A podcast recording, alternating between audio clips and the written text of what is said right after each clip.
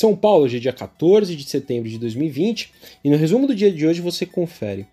Bom, por aqui o Bovespa recuperou o fôlego nessa segunda-feira e fechou em alta de 1,94% aos 100.274 pontos, recuperando também o patamar acima dos 100 mil pontos perdidos na última semana, apoiado no viés positivo em Wall Street e com noticiários internos envolvendo o acordo de aquisição no setor de educação.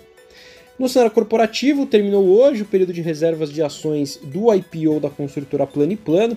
O valor mínimo pedido de investimento é de 3 mil reais e o máximo de 1 milhão de reais. Amanhã, dia 15, será definido o preço por ação da oferta, cuja faixa indicativa foi estimada entre R$ 11,75 e R$ 15,25. Outros destaques na ponta positiva do índice, a Educ avançou de 7,96%, fechou a R$ 30,11, após afirmar que tem condições de apresentar uma proposta concorrente mais atraente pelos ativos do grupo Laureou do Brasil. Uh, na véspera, a Ser Educacional anunciou que assinou um contrato para aquisição das respectivas operações por um valor estimado em 4 bilhões de reais. Fora do índice, a Ser saltou 10,21% a R$ 16,30. A Azul hoje avançou 6,28% a R$ 28,25, tendo de pano de fundo o anúncio de que o BNDES Participações e um sindicato de bancos fizeram uma proposta de apoio financeiro para ajudar a empresa a superar os impactos da pandemia do coronavírus. No mesmo setor, a Gol subiu 7,29%, fechou a R$ 21,20 dada a possibilidade ainda maior das restrições e bloqueios para a contenção da Covid-19 serem diminuídas. Na ponta negativa do índice, a Petrobras PN, Petro 4, recuou de 0,91% a R$ 21,68.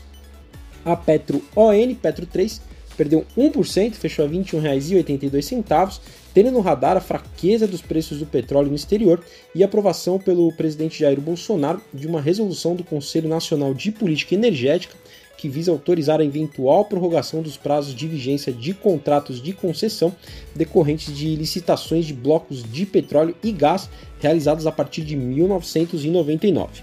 No mesmo setor, a PetroRio caiu 1,54%, fechou a 39 reais. A Bradespar, que teve uma leve baixa hoje de 0,78%, fechou a R$ 44,55 e uma sessão de realização de lucros após uma alta registrada no pregão anterior, quando o papel teve o segundo melhor desempenho da sessão por ser a principal acionista da Vale, o que beneficiou os papéis pela notícia do pagamento de remuneração aos acionistas. Indo para o exterior, as bolsas asiáticas fecharam em alta generalizada nesta segunda-feira, favorecidas por esperanças renovadas sobre uma vacina contra a Covid-19 e após novidades do noticiário corporativo que envolve uma transação bilionária e uma possível solução para as operações americanas do aplicativo chinês TikTok. O índice S&P 300, que reúne as maiores companhias listadas em Xangai e Shenzhen, subiu 0,51%, enquanto o índice de Xangai teve uma alta de 0,57%. As bolsas da Europa fecharam sem direção única, tendo perdido força na etapa final do pregão, meio ao desconforto a respeito das relações entre União Europeia e China. Notícias positivas sobre o desenvolvimento de uma vacina contra o Covid ajudaram a sustentar alguns setores, e com isso, o índice pan-europeu encerrou em alta de 0,15%, quase estável. Wall Street subiu, liderado pelo setor de tecnologia, à medida que a atividade de negociações e notícias positivas sobre vacinas geraram apostas otimistas sobre as ações. O Dow Jones subiu 1,18%, o S&P 500 ganhou 1,26%, enquanto o Nasdaq somou 1,87% de alta. Bom, eu sou o Fábio Capone, Equity Sales do BB Investimentos. Diariamente estaremos aqui no Investimento em Foco, trazendo um resumo do dia do mercado para você. Até a próxima!